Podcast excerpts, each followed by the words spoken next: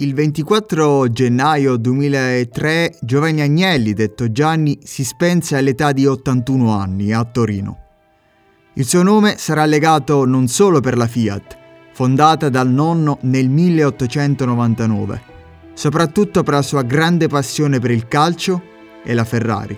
Gianni Agnelli amava l'auto Ferrari, la scuderia Ferrari, soprattutto consapevole della grande stima che nutriva nei confronti di Enzo Ferrari il fondatore del cavallino rampante. Due uomini all'apparenza diversi, uno nato nobile, l'altro nato in campagna. L'apparenza appunto, perché poi le personalità, seppur diverse, erano forti, tanto da contraddistinguerli nel mondo imprenditoriale.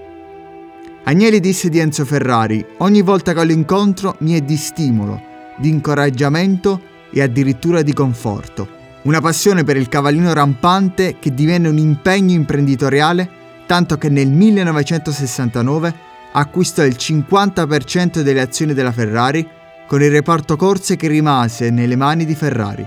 Drake aveva ricevuto offerte ben più possenti, tipo quella della Ford, ma Enzo Ferrari voleva rimanere radicato in Italia accettando la sinergia con la Fiat.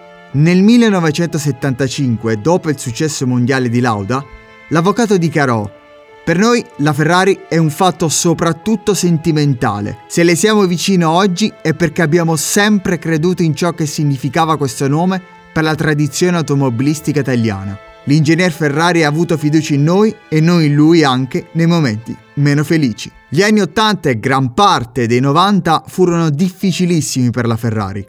Oltre che per i deludenti risultati sportivi, soprattutto per le tragedie di Gilles Villeneuve e Didier Pironi.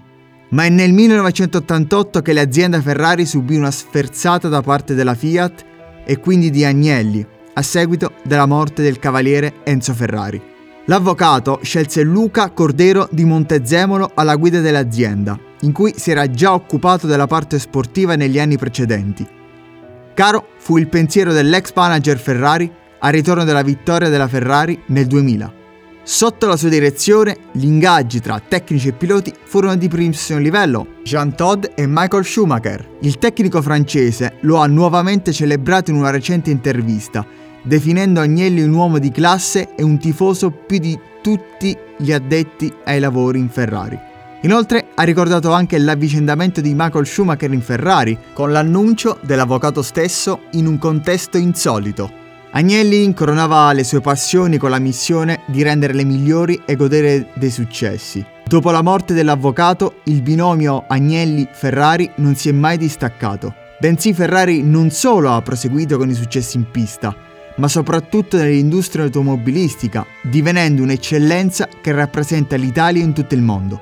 La missione dell'erede di Gianni Agnelli, John El Khan, è simile a quella che il nonno dovette sostenere negli anni Ottanta riportare in auge una squadra, un marchio, una passione. Gianni Agnelli è stato un realista che ha sempre ammesso di aver ereditato un impero, un personaggio curioso, ironico, umorista, con la battuta sempre pronta. E poi nipote, figlio, padre, nonno, amante, imprenditore, politico, tifoso. Senza scendere troppo nella retorica, considerando l'era totalmente diversa in cui ha vissuto, Gianni Agnelli possiamo annoverarlo come personaggio di altri tempi.